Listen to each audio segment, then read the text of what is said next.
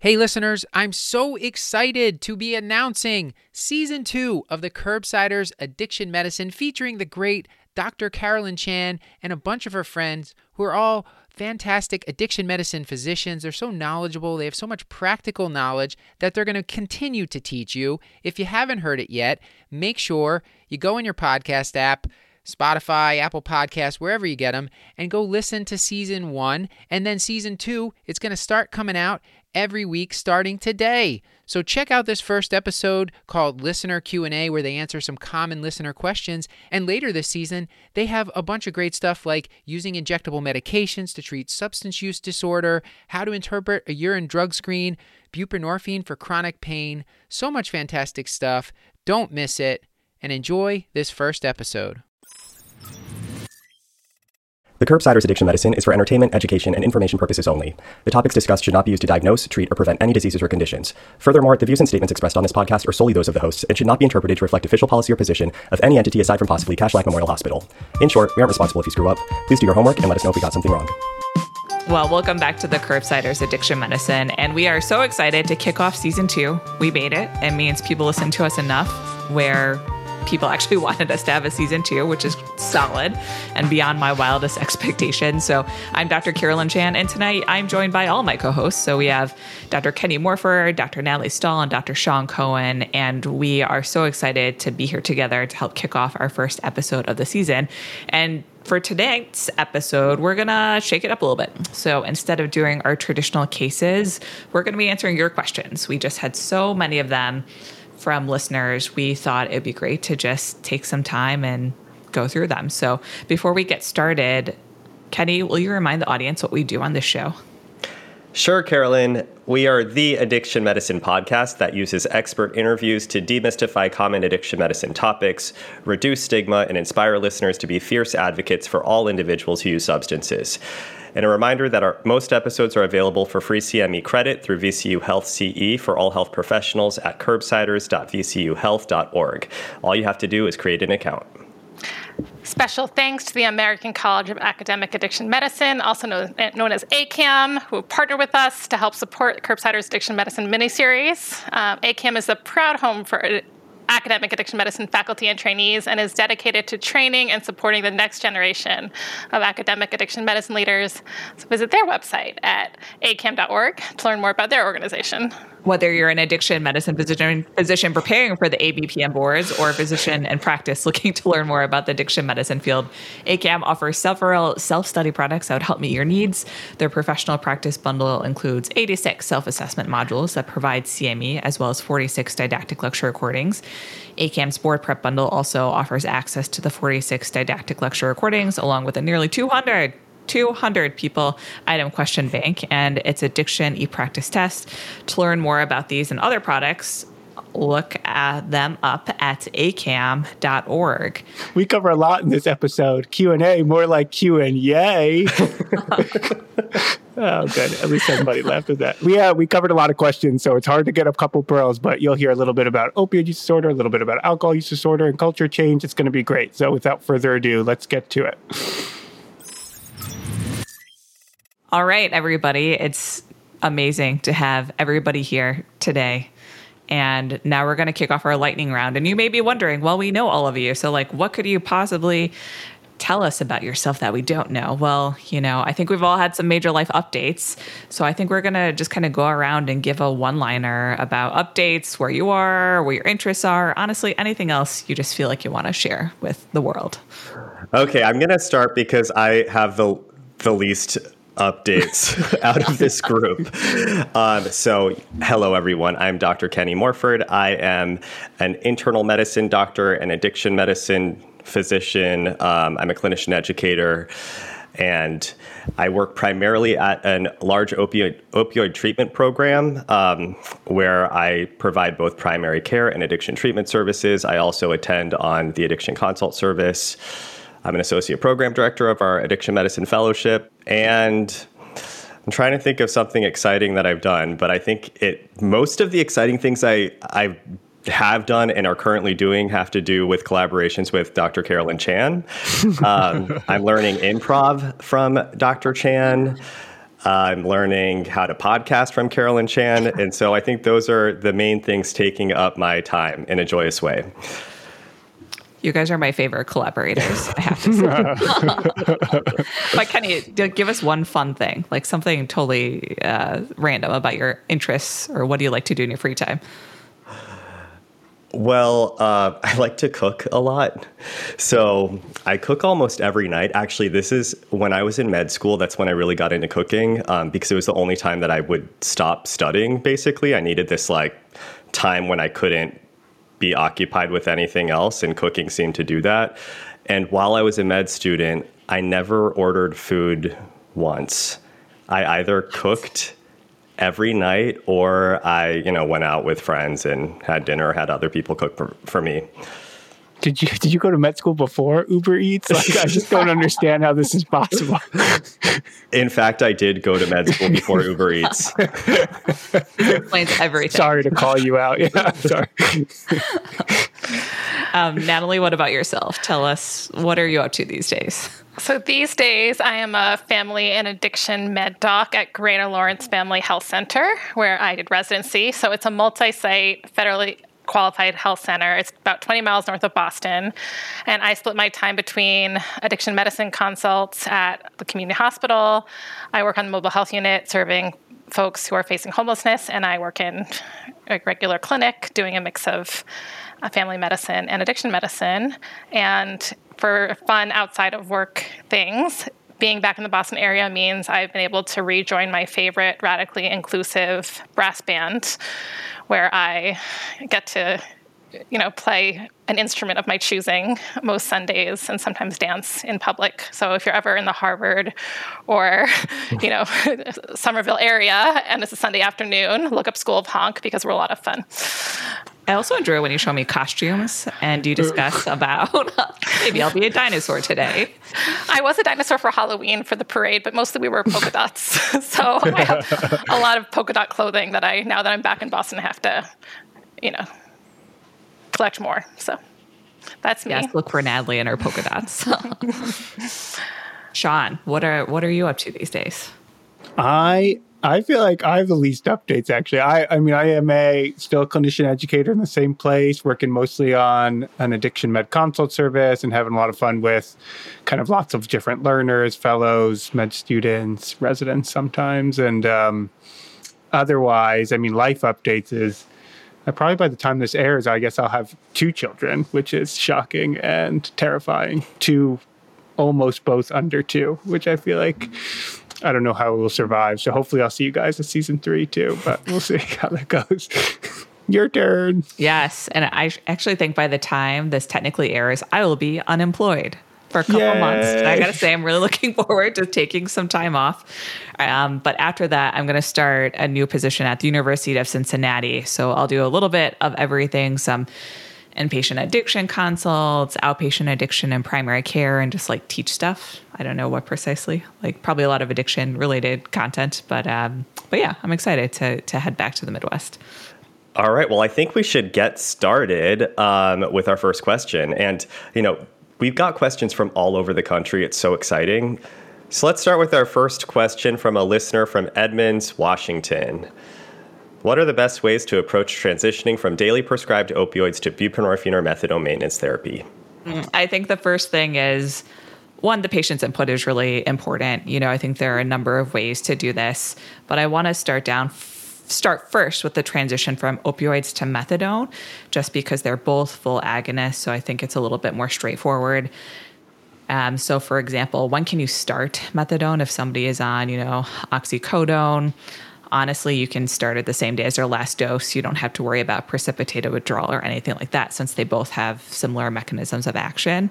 But I do think it's important to say that you can't, it's not so straightforward as to simply calculate the MME of like oxycodone or hydromorphone to methadone because methadone is a really unique opioid.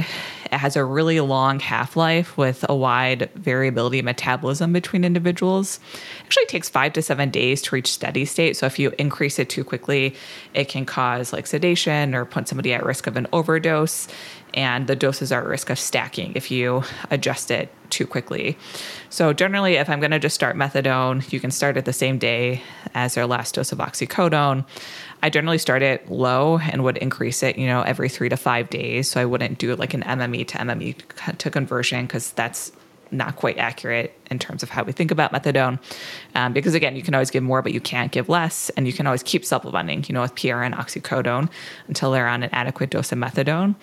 Now, if somebody has a diagnosis of opioid use disorder um, and they're using high amounts of prescribed opioids, often the starting dose, you know, is 30 to 40 milligrams of methadone a day, and then you increase by 10 milligrams every th- three days.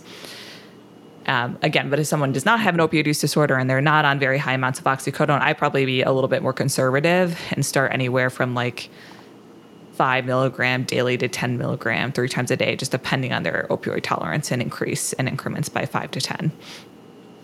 Do you guys do something similar for the conversion of um, other opioids to methadone?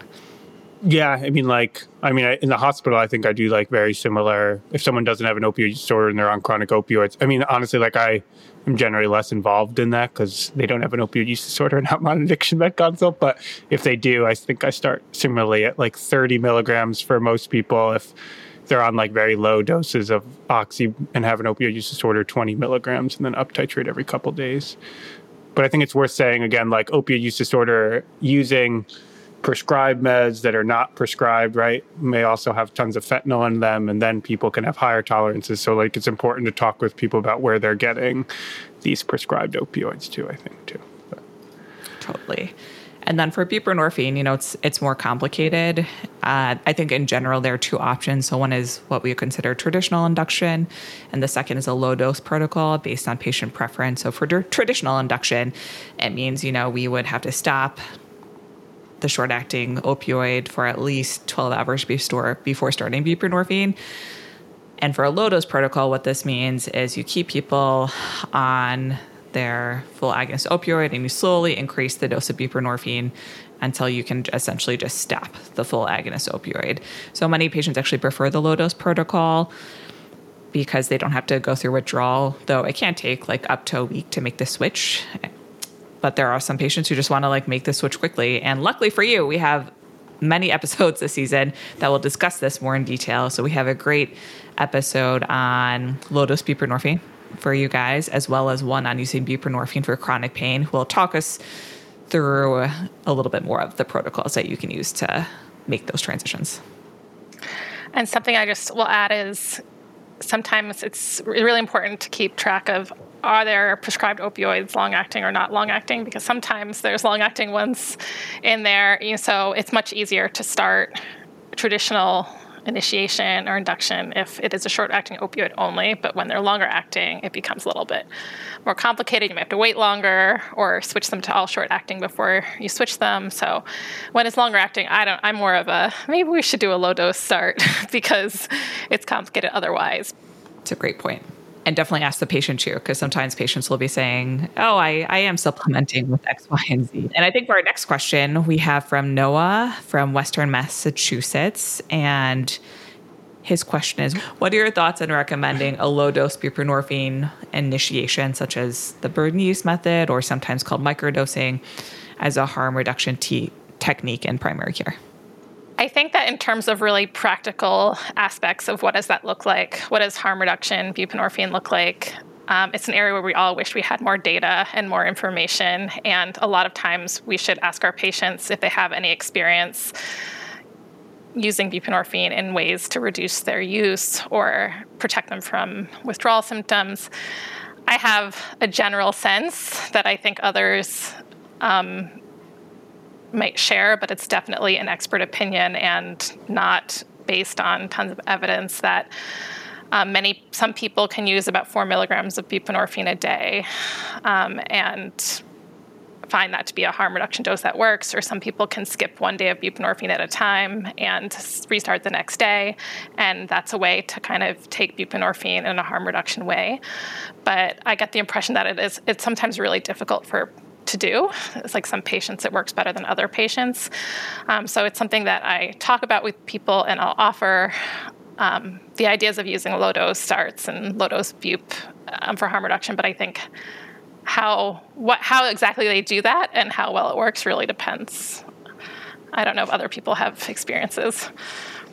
Yeah, I think that's that's a good point, and I I mean, one of the things that I think about with this question and transitioning someone who maybe wants to continue using or isn't sure, like if they um, are going to be able to completely stop, is to see the low dose initiation through, like through the process, and you know, encourage people to try to get up to a therapeutic dose of buprenorphine that we typically think of as between 16 and 24 milligrams a day, uh, because I think in that case, at least we you know, with those doses, people typically can have cravings and withdrawal symptoms adequately controlled, and they have more overdose protection. And I've also just come across a few cases where people would go into like, you know, maybe two to three days of the low dose initiation and then stop and then feel uncomfortable, have withdrawal symptoms, start using more fentanyl to try to get out, get out of it, and then come back a week or two later saying, let's try this again. And that can go on for months, and it's not, mm-hmm. you know, it doesn't feel productive or helpful to the patient. So I think, if possible, trying to really transition them all the way over, and then once they're on a stable dose, maybe they're going to continue using intermittently or whatever it might be. But at least we know that they're on that therapeutic dose of buprenorphine. I think with and with bup, anyways, like uh, again, harm, marrying harm reduction or bup. Like if someone's continuing to use while they're on bup, whether you got them on through low dose initiation or some other initiation, like them continuing to use should not mean that you're stopping bup, right? Like bup, stopping the medication that is treatment for opiate use disorder because they're having symptoms of opiate use disorder makes zero sense, right? And so I think it's just worth like hammering that point home of like if you're a PCP and you're prescribing bup, you should not be stopping it if someone's continuing to use. That might be their goal. That might not be their goal in the long term. It's still not going to help them to stop this medication. There's really no wrong way to get on to bup. Is kind of my philosophy at this point. Fentanyl has really changed induction practices in certain parts of the country. And I think we just have to be flexible, learn what options are, learn what patient experiences are, and just kind of work with them and and move forward. But you can definitely do it in the outpatient setting. You can definitely do it in an inpatient setting. You know, these are all things that we encourage you to listen again to our excellent low dose buprenorphine episode on to to learn more about how to do this in a practical way in the outpatient setting.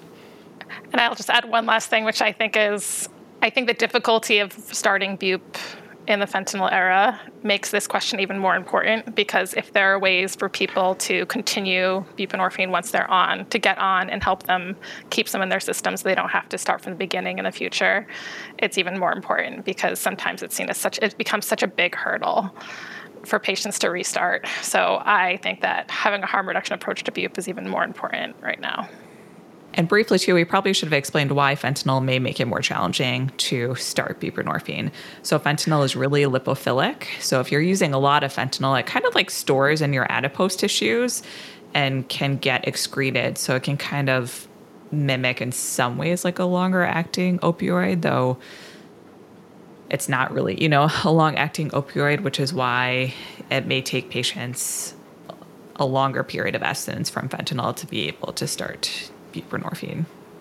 In the traditional way. Yeah. In the traditional way, yes. Yeah. Yeah. Okay. Question number three from Dr. Sonia Tredici from Gettysburg, Pennsylvania, and the host of the Addiction Med Journal Club podcast, Addiction Podcast Friends. Uh, she said, and I think we're paraphrasing a little bit, but I encounter patients who have been stable for a long time on a quote unquote kind of standard dose of buprenorphine who request an increase in dose because they're having cravings or some kind of discomfort that they associate with withdrawal. They say they won't have a recurrence of use, but they do feel like they feel better on a higher dose. Um, and there's no really clear cause as to why this is happening or an increase in current stressors. And so, um, kind of I, th- I, think they're kind of getting at what is the appropriate response. Could they have developed tolerance? Is it possible they're asking for more medications for another reason, such as wanting extra or diverting it? So I think it's an important question, um, and there's a lot of kind of different parts to pull out. Um, one is this question of are they really on the same dose? Um, have there been any changes in either how they take it, the formulation, like tablets versus films, the brand, how they whether they eat or drink close to it, whether they smoke, because those are all things that can kind of affect your absorption and how much actual buprenorphine is active in your system. Um, so find out those questions. Um, and if those that hasn't changed, I agree that it's unlikely for patients to have true opioid withdrawal after a year of um, being on that dose. So the first response should be to say, is there anything else going on there? And a lot of times people who have had opioid use disorder, they've experienced things like night sweats anxiety many, many times in the context of opioid withdrawal. So when they feel symptoms like that, similar sensations, it reminds them of withdrawal. So they might assume that's what it is, or it might it might be understandable that they kind of feel like buprenorphine is a, a, solution to those feelings, but we know that there's other medical and psychological issues that can cause similar symptoms. So, like, keep your primary cat, primary hat, primary care cap on. that took me a long primary time to get out. Keep your primary cat. Make sure your primary cat is with you. and keep the hat on also. Yeah, and also on the hat. also the hat. primary cat gives great advice. Yeah. Um, and like, are they are there B symptoms? Have we thought about their thyroid? You know, are they could they have menopause? You know, think about those big picture things. Um, think about the psychological piece. Is it possible that there's anxiety or PTSD that was previously more stifled that's coming to the surface? And ask about social stressors. Ask them if they can pinpoint any like, triggers for cravings recently. Um, check in about whether they've been in terms of counseling or mutual support groups. But all that said, um, I keep an open mind and I do not rule out a dose increase just because someone has been like quote unquote stable on a on a dose for a while um, because I think the question is what what do we mean by doing well and what do we mean by a standard dose? Um, there are some places in the country where there's a lot of pressure to keep people on the lowest their lowest dose at which they feel okay, which might be eight milligrams, but they might still have cravings on that dose. It's possible they've had cravings on this dose the whole time, and either you're a new doctor to them or they just felt comfortable telling you about these cravings now. Um, and um, so just because they were abstinent on that dose doesn't necessarily mean it was therapeutic for them then or it's going to be therapeutic for them now because cravings are an indication to increase the dose. Um, and I try not to focus too much on kind of secondary reasons they might be asking. Um, both because like I can understand if someone wants to round up kind of to have a little a few extra in case they this emergency happens on the day they're due. I, I can like understand that and i don't think that like we should make sure that patients are taking the medication that we're prescribing and getting benefit from it. I, I don't i want to give my patients the benefit of the doubt that if they're taking the medication and they're telling you how they feel i want to treat symptoms of and cravings if they have it and I guess I'd give another a plug for thinking about XR-BUP, which for some people having that steady state in your system and sometimes a higher um, kind of level in your system might help figure out some of these things of how much it's really physiological. And I think we're going to have an episode on that too. Are we going to have an episode on that too? We are going to have an episode on that. Great. Thank God. we did plan the season out before we recorded it. good, good. I think that's a great approach. So just to summarize, one, putting your primary care hat on. You know, are there any other medical reasons that this person could be experiencing those physiologic symptoms? Two, the dose matters. We think that 16 to 24 is often the therapeutic dose for most patients.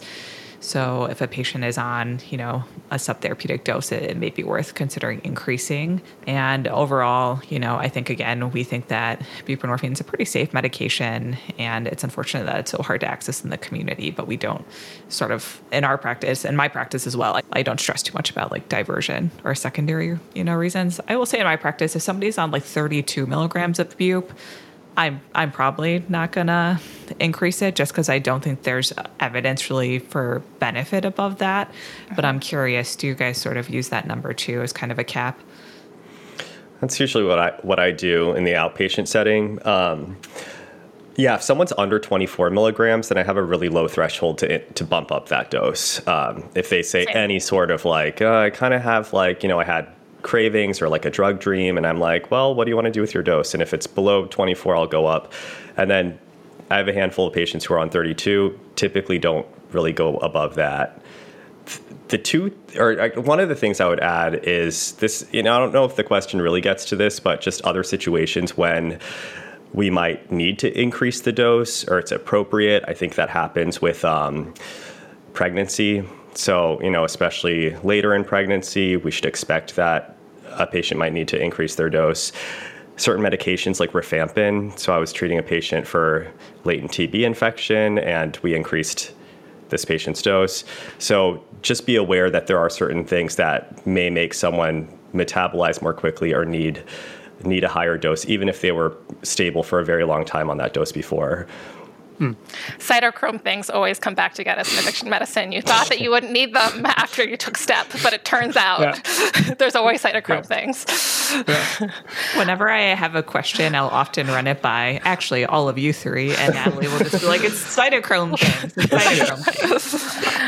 and I think that I'll just one of the challenges of this question too, just to sum up, is oftentimes these patients who are stable we're only seeing once a month and sometimes it's hard to make sure that we have time to check in with them but we make a change. We should check in and see did it help or not? And that there's really that is the art of addiction medicine. You have to make a change and see if it helped you know? So like there's really often no other choice other than offer a change and see if it helps and and then move from there and I know we need to get to all of our other questions, but one other point because I know that we talked about, you know, our how we feel about diversion, and I think it is an important point. One thing that I do think is always important to emphasize is safe storage, um, knowing who's in the home. You know, I actually had this one patient when I was a fellow, so like you know years ago, whose dog ate a film of buprenorphine naloxone, but it was in its wrapping and it luckily came out the other side intact. But I ask about children, pets, other people in the house, where they're storing it. I just think it's an important thing. We don't want someone to be exposed to any sort of medication that could cause adverse consequences. So, something to keep in mind especially when it's not the films because the tablets are often not in single use containers. So when if there's that many more pills out there, they're small, um, that much more important to keep an eye on it. Get a lockbox. A question from David Lawrence from California. So he would love discussion with a clinical trialist about injectable naltrexone as MOUD, medication for opioid use disorder, um, the methods of analysis in the XBOT trial, and the more recent reanalysis of the XBOT data. So essentially, but the big picture part of this question is Is there ever a clinical scenario in which you should actually consider giving a patient with opioid use disorder long acting injectable naltrexone? Ooh, good question. I, I will say I do not wear a hat that says clinical trialist, and I don't think I ever will. So it's going to be a little hard for me to answer from that perspective. But I mean, I think like my my number one takeaway, or I guess my two takeaways are, one is I think XBOT or not, there is enough data at this point. I think mostly observational, real world data that that shows that methadone and bupe incredibly effective, reduced mortality by fifty percent over and over and over again, and that just based on the again data available does not seem to be true with naltrexone. And so for me naltrexone is very clearly second line treatment for opioid use disorder. Uh, but i think there are situations where i still consider it. Um, and i think those situations are someone who is not using opioids currently generally and kind of for some reason wants to be on a medication that's not an opioid agonist or doesn't have access, if they live in a place where there just isn't access to buprenorphine and isn't access to methadone, which should not be the case, but unfortunately in our country there are deserts like this, those are the cases where I would consider it more. Um, I don't know if you guys have other perspectives on that, I, and we could go a little bit into XBOT after, but I don't.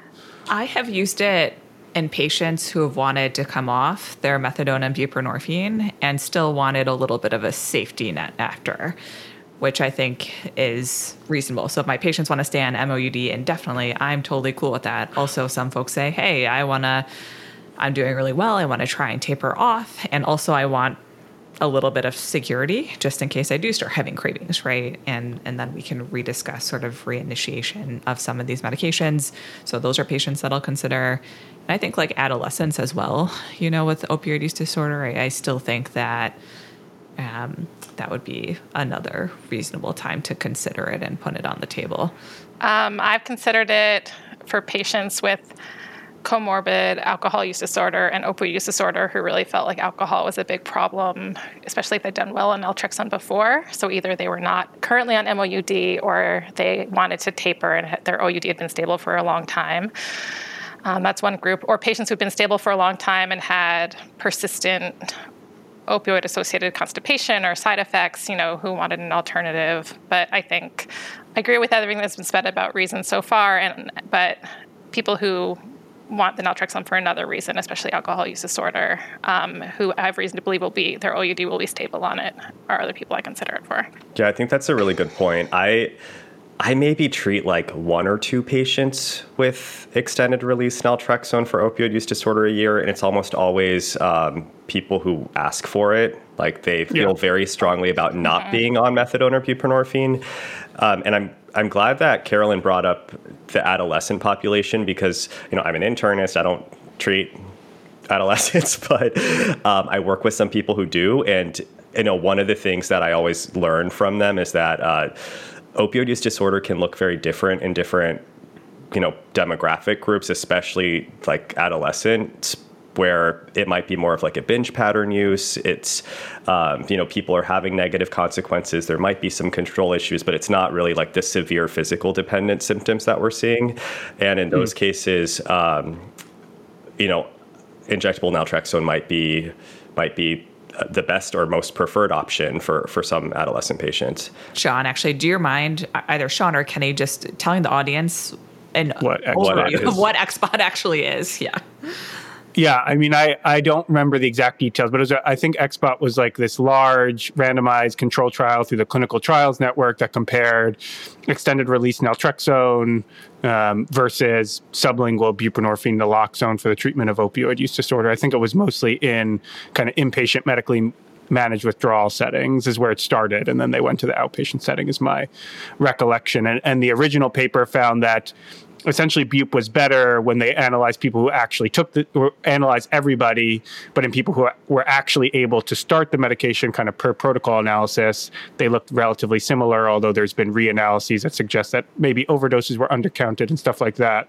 But i think the big takeaways are if you did it as a randomized control trial and analyzed it kind of the way we analyze ana- randomized control trials, Bupe was better from an overdose perspective. And and the reason what or part of the reason was because it was impossible to get people onto naltrexone because you had to get through a whole week of withdrawal and get all the opioids out of your system before starting it. And that is still the case and maybe more complicated by like what we are talking about. Fentanyl makes withdrawal harder and crappier. And so ex- except for people who again really want to be on naltrexone and understand what that means or or do not have a physiologic dependence i think. Um, those people are the ones that i think about naltrexone but other people i really don't think about it. And we'll put a link in the show notes to all these papers so you guys can like take your own deep dive and tweet at us you know. Tell us tell us your hot take. tell us, tell um, us how we were wrong. Oh my turn to ask a question now. Uh, this one from Anthony Accurso over at Bergen Newbridge Medical Center in Paramus, New Jersey. How might medical withdrawal management facilities, which are formerly kind of called detox facilities, help with opioid agonist treatment induction and connection to care in the era of fentanyl? Uh, great question. And you know, I, I, love that this question uses updated terminology. So calling these medically uh, or medical withdrawal management facilities, not detox facilities, uh, which is kind of fallen out of favor in terms of what we call these programs. In terms of um, the potential, well, you know, um, before we even get into like the role that these facil- facilities can have in helping people get on medications for opioid use disorder, I think we should just talk about this idea of like withdrawal management, or as we used to call detox, versus treatment, and just emphasizing that those are two separate things. So, treating withdrawal is not treating opioid use disorder. And I think that's something that people used to feel like that was the treatment. You send someone away for like, you know, seven days, 10 days to some facility, they're given tapering doses of methadone, and then look, they're off of all opioids, and then we send them back into the world. And that approach can really be harmful with opioid use disorder because people can lose their tolerance. They go back out into the environment that they were in where they were using. And if they return to use, then it puts them at higher risk of having an overdose and potentially dying. Um, so, you know, the role of, of managing withdrawal should really be in the context of treating them with one of the first line medications, which is either methadone or buprenorphine. So, with that said, um, how can these facilities be helpful in starting some of these meds? Well, I think they can be especially helpful with starting buprenorphine. Um, and for patients who've had a hard time getting onto buprenorphine um, in the fentanyl era, you know, Carolyn had discussed some about the lipophilic quality, some of these challenges that people have experienced. So there might be patients who just want to be in a supervised setting to be able to make that transition there.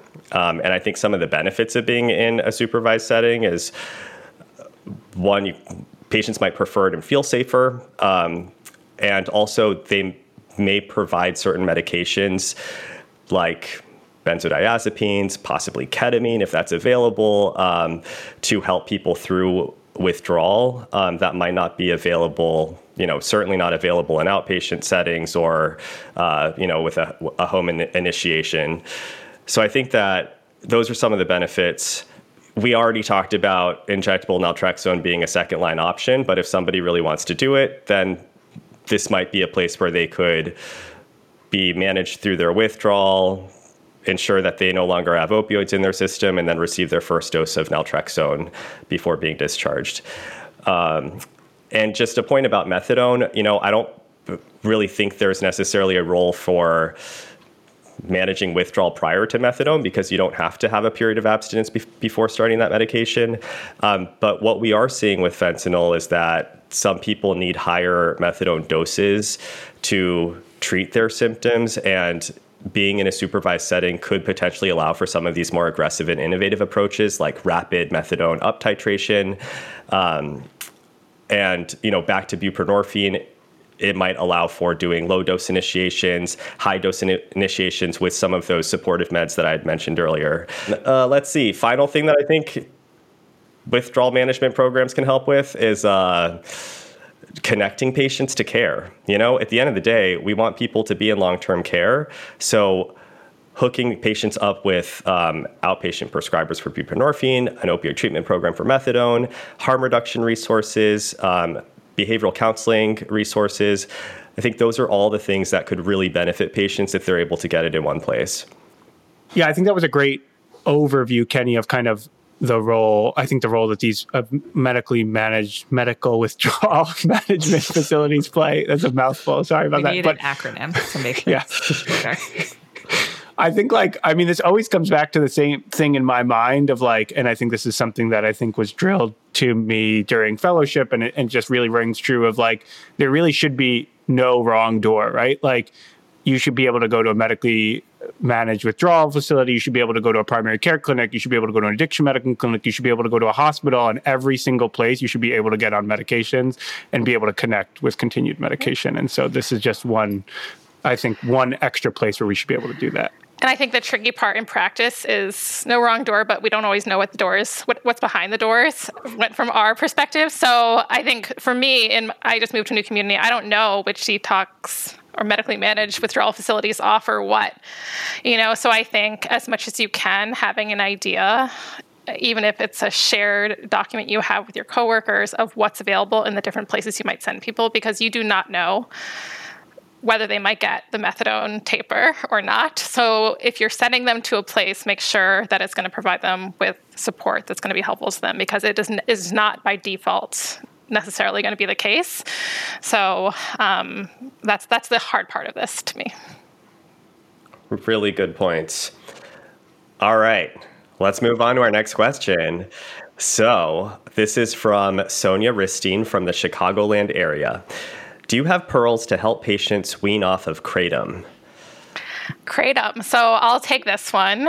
I'm going to try to go through basics really quickly in case people aren't familiar. But Kratom, it's a tree, it grows in Southeast Asia, has complex pharmacology. The alkaloids bind to mu, delta, kappa opioid receptors to serotonin, to adrenergic receptors. Um, when people are using it in the US, it's often brewed as a tea, or you can buy it in capsule form and swallow it. And it's not regulated by the FDA or the Controlled Substances Act. So, in most, but not all states, it's legal to buy. Um, so, people use it to treat pain, titrate off opioids, or as an alternative to other opioids. So if someone comes to you wanting to titrate off, one question is, what are you using it for? Like, what effect does it have for you? What does it help you with? Um, and see if they have any evidence of dependence or of a substance use disorder. Um, while there's there is a lot of stuff on the internet saying, oh, it's not addictive, quote unquote, but there is evidence that it can cause physical dependence and probably uh, opioid use disorder. So if they're trying to taper down on their own and they're struggling, but you don't think they have an opioid use disorder, um, it's important to recognize that lower doses can have more s- stimulation and effects and might cause more anxiety. So it might have to do with the fact that dosages, different dosages have different effects. Um, and if they have an opioid use disorder or they have opioid dependence, they have chronic pain, and they want to stop using kratom and want an alternative treatment. There are case studies of using buprenorphine to treat it.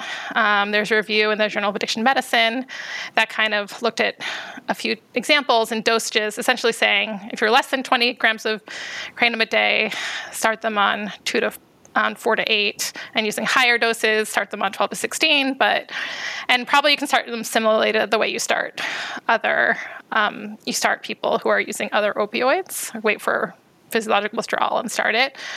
Um, but it's definitely a new area and an area where it's really just case studies. So it's kind of a tough it's, there's more to learn all the time. Are any other thoughts or experiences starting Bupe in folks using Kratom? Amongst this group? I've done it a couple times and it's worked out well.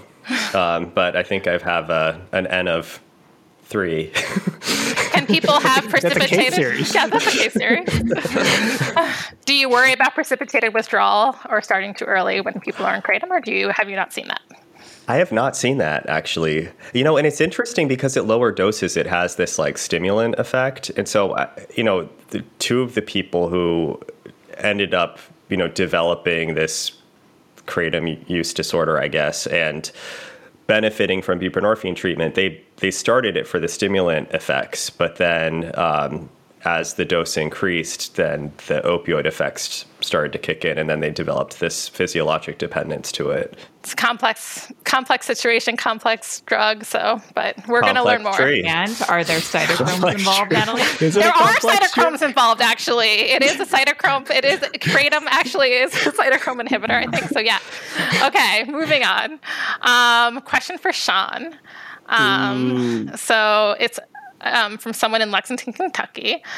Um, and can you start um, nal- naltrexone for alcohol use disorder to patients in alcohol withdrawal before hospital discharge? And was saying this was a routine practice when they worked at the VA, but now they're in a different hospital and they're getting pushback about not having enough days of abstinence before starting um, naltrexone. Could it make drinking worse? Could you have worse outcomes? I mean, I'll be it's not something that I've ever heard about. I, I, know there is like, and it's something I actually looked up when we got this question, but there, I know there is some data and there's some thought that like the acamprosate, which is another medication for alcohol use disorder, needs a period of of kind of abstinence, and that's maybe why some trials were positive for it, and, and some of the and more of the U.S. trials, like this, the big trial that we often talk about, the COMBINE trial, was negative for it. Um, it hasn't been something that I heard of for naltrexone. There is a meta analysis that suggests that periods of abstinence when you start is helpful. But I think that being said, like some of the great data for naltrexone is not with a goal of abstinence, it's a goal of reduction of drinking. And I think like there is very little literature. There's like a couple of small studies that look at starting medications for alcohol use disorder, and particularly naltrexone in the hospital. And I think this it's such a like I think we know of the hospital as, and we think often as this like reachable moment. Like it, there's like some data that five to ten percent of hospital admissions people have either problematic alcohol use or being admitted for withdrawal or have a complication and wind up having withdrawal unrelated to the reason for their admission. So this is like a place where we should be starting evidence-based treatment to help people. And so what I would say is like I mean most people who are who are who have alcohol withdrawal are going to be in the hospital for a couple of days and are going to have this period of non-use anyway and so but i think like we should definitely be arguing for and starting evidence-based treatment before discharge for alcohol use disorder and that includes naltrexone I don't know if y'all strongly endorse differently. Strongly endorse. Let's. Uh, uh, my turn, Carolyn. on the naltrexone note, um, what are your thoughts on the Sinclair method. Well, I wish I was famous enough to have something named after me. Maybe one day. The Sinclair, maybe one day. Hopefully, something positive. The Sinclair method for treating alcohol use disorder. And the person also adds that they have some patients who want to decrease their alcohol intake but not completely abstain. Yeah, this is a great question. So, the Sinclair method also is commonly called the targeted naltrexone method. So, what is targeted naltrexone? It's essentially just taking naltrexone as needed on days where you either have alcohol cravings or an anticipation of days where there may be heavy drinking periods, such as a wedding or a social gathering, right, where the individual wants to sort of cut back on their use. There are a number of studies that support that this can be effective. I'm not going to discuss them here today, but we'll make sure to link them in the show notes. But I think, yeah, absolutely. So individuals can take naltrexone as needed on those days. Also, you could argue again, as Shawn said, the best evidence is really for decreasing heavy alcohol use. So you could also still take it every day and have a goal not to abstain, but just use it, you know, to cut down your number of drinks per day from 12 to 8. And that would also, I think, be considered a win. And it's totally okay to use naltrexone in either of those ways. One of the reasons I like talking about this as an option is because it really drives home the point that it's safe to take naltrexone if you drink, because it's often a concern of patients because they've heard of disulfiram. And when I tell them this is an option, it really drives home the point that I'm saying it is absolutely safe. You might not enjoy drinking as much, but it is absolutely safe to take naltrexone when drinking. So I like it's been one of the side effects of me sometimes offering this. Yeah. And I think big pitch for like, yeah, broader thing that we're talking about is like, there are non-abstinent outcomes, especially in alcohol use disorder, and I think this will we'll probably get into this more in the relapse prevention episode too. But like non-abstinent outcomes are like very evidence-based, right? For alcohol, like reductions in alcohol use um, can really are like sustainable. They reduce mortality. They can improve people's quality of lives and improve tons and tons of other stuff. And so like we should it's there is not this dichotomy of like you're either not drinking or you're doing terribly. It's like we need to celebrate the reductions in drinking and those are valid goals that medications can be a part of towards helping someone achieve and naltrexone and targeted naltrexone or naltrexone every day should be part of that discussion too definitely be sure to check out our season one episode with Dr. Alyssa Peterkin on treatment of alcohol use disorder with different pharmacotherapy. And I think, Madly, the next question, it's up for okay. you. So we have an anonymous question from Canada. How would you approach treating anxiety and PTSD symptoms when caring for people who have substance use disorders? So I think the kind of short answer, because the longer answer you might need psychiatrist answer is we were we were often told sometimes we were we were told in medical school that you should stabilize a substance use disorder before you treat any psychiatric issues. And i think that was a message that some some people may have heard at some point. And the reality is in our practice i think most of us realize it's not often practical and that because people's symptoms are there and need to be addressed, but also that um, it's not there's not that much evidence that the anxiety symptoms, in fact, come from a substance use disorder. There's a lot of things like HPA axis things, neurogenetic systems that can affect both of them and make sense that you would have both a substance use disorder and an anxiety disorder. Um, and there's a lot of comorbidity kind of across the board, um, probably like the 30s percent or more in either direction.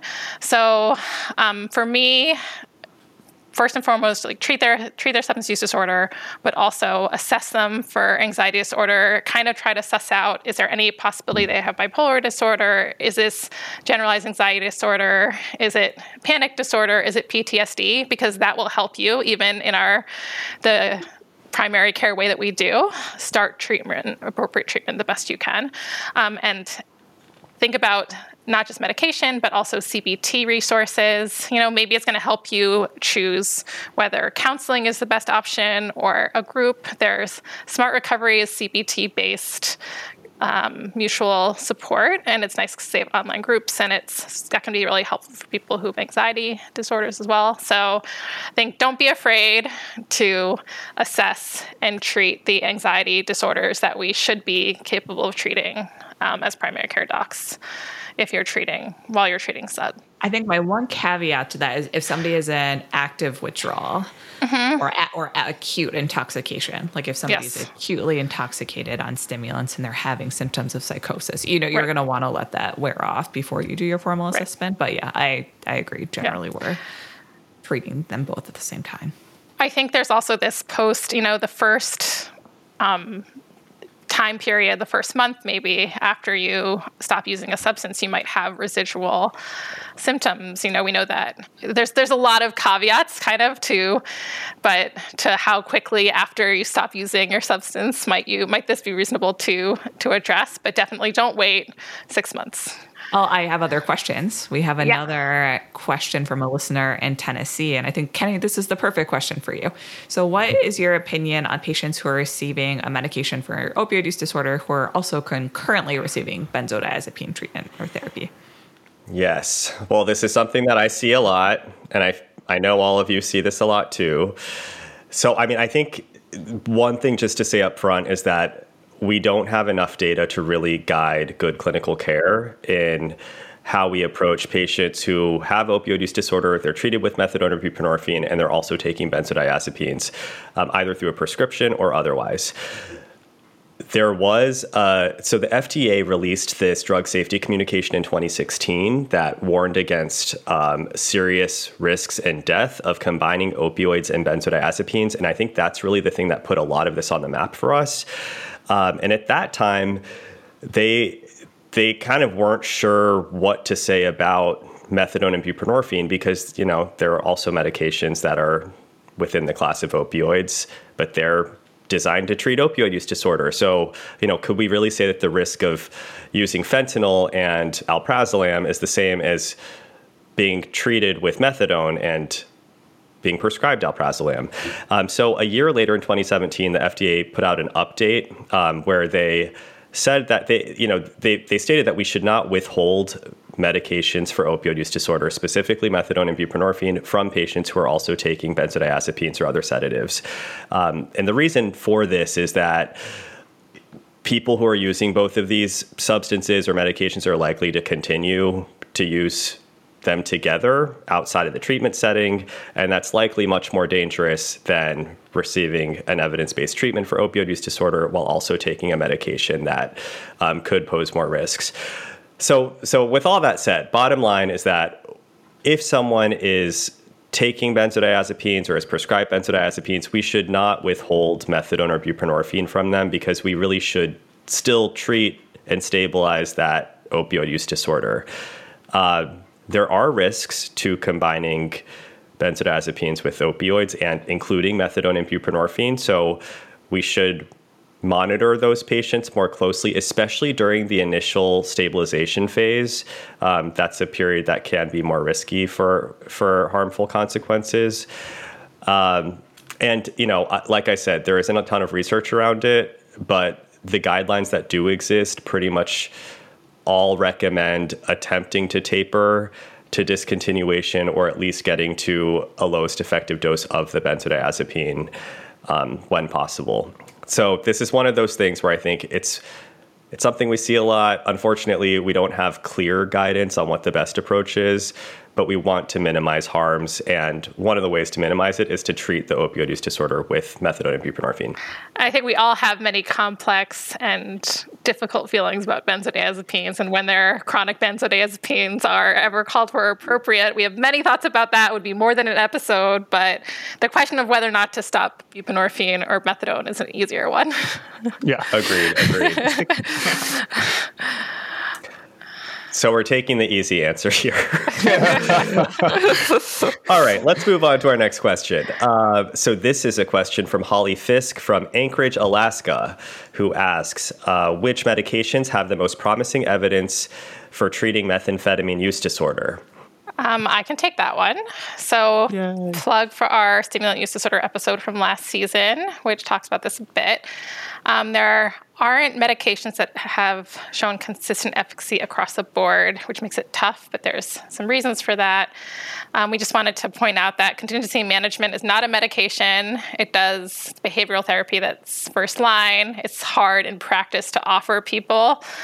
Um, but in, in terms of meds, um, there is generally evidence if someone has ADHD, like known ADHD, had symptoms as a child, there is evidence for treating appropriately with long acting psychostimulants um, in general for stimulant use disorder for people who have, have, have both.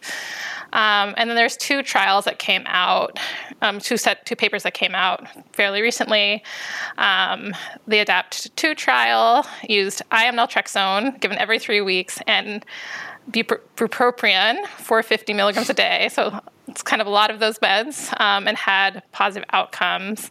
Um, so essentially, 11% fewer people had um, uh, methamphetamine positive urine samples. Um, and, and then there's also um, a study looking um, in JAMA that looked at mirtazapine, 30 milligrams. Um, it was the study was specifically done in, in cisgender men and transgender women who have sex with men, um, and it mirtazapine resulted in reductions in positive urine tests as well. The relative risk was in the 0.75, 0.73 range, depending on what time point you looked at. So those are the two medications that have gotten the most medication combinations gotten the most attention recently. Yeah, I think too, just a reminder that in the United States, you cannot prescribe psychostimulants just for stimulant use disorder. You can prescribe psychostimulants to treat ADHD, and that's because of our laws and regulations, but probably yeah. worth saying. Yes. And I think asking people about ADHD symptoms and when they started is worthwhile. Yeah, the other thing I'd add just about the contingency management part is that um, and, and I think this is what you were getting at when you're like, it can be hard to, it's like hard to, it can be hard to access for people. But if those, if you have a program in place, then it can be fairly easy to implement. It's just about having some startup resources to get it going.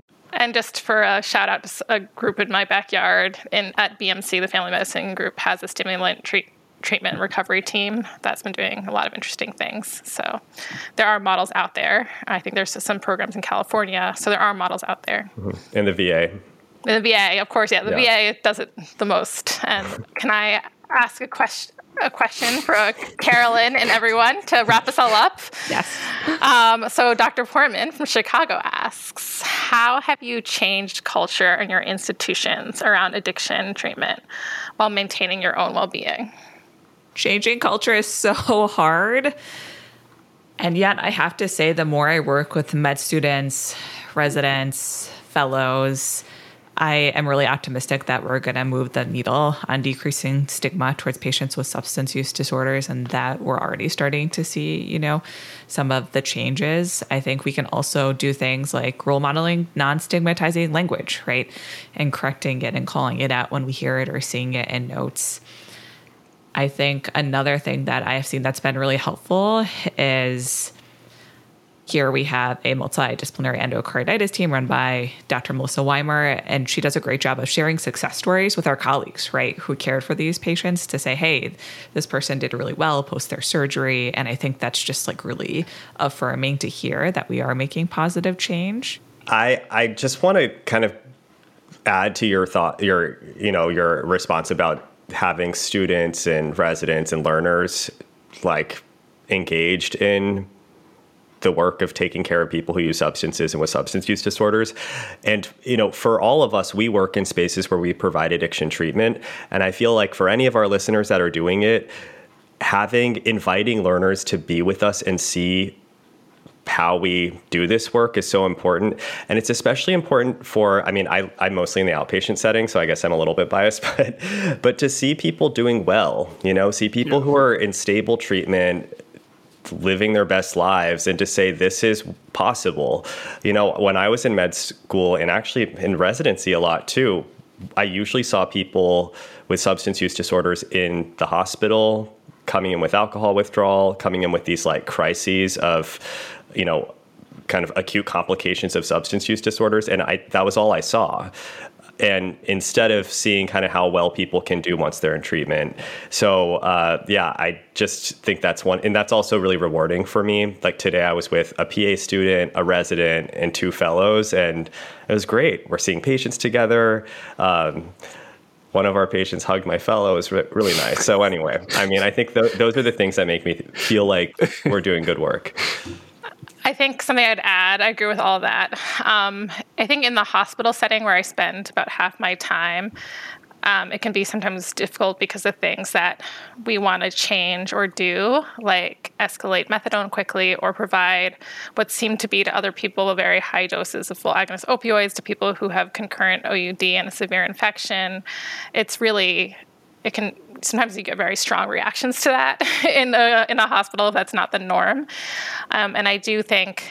You know, when I started residency in my community hospital, we couldn't even do methadone tapers, you know, and it's changed so much in, you know, less than 10 years. You know, what um, what we think our standard of care amongst this group should be you know? So i think that sometimes just doing the work and saying i'm going to make sure show how successful we can be if we treat this patient well and we treat their withdrawal and we treat their pain like show that they can stay in the hospital show that we're going to get them the care they need. And sometimes just doing the work changes the culture over time but it might mean that there's going to be some difficult moments in between. And i really do look towards my like group chats like i need to talk through this I got this really negative response. Um, help me respond in a way that's professional but still strong. You know, I do definitely need that back and forth. Carolyn I will, you know, have those phone calls on the way home from work. Um, so I think having a group of people who you can reach to and speak to is very helpful for my mental well being. Like, I don't think I could do it without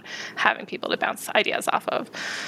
Yeah, a nod to putting in the work, which I think Natalie did. And I mean, like, there's this bias when, especially in the hospital setting. I think among people who only work in the hospital, where you, like Kenny was saying, you only see the bad stuff all the time, and and the people in crisis. And and if if you don't if you don't practice addiction medicine and work in a person centered way because you were never trained to do that. You're not addressing pain. Like it seems like every time this goes crappy, right? And then like when I feel like when you finally get a hang of it and you have a team hopefully that's helping you out or you get used to it and people are starting to you feel like do better. You like really start to love the work and the people who are taking care of those patients love the work and and so but but that being said it's not all like again daisies and roses every day. And so like yeah having having a, hopefully a really good team that you're working with it's not just clinicians but also like counselors and peers that you can like sit down with and talk things through and debrief. And we do like most most Fridays we try to like stop and do like feel good Fridays where we like talk about wins purposefully of like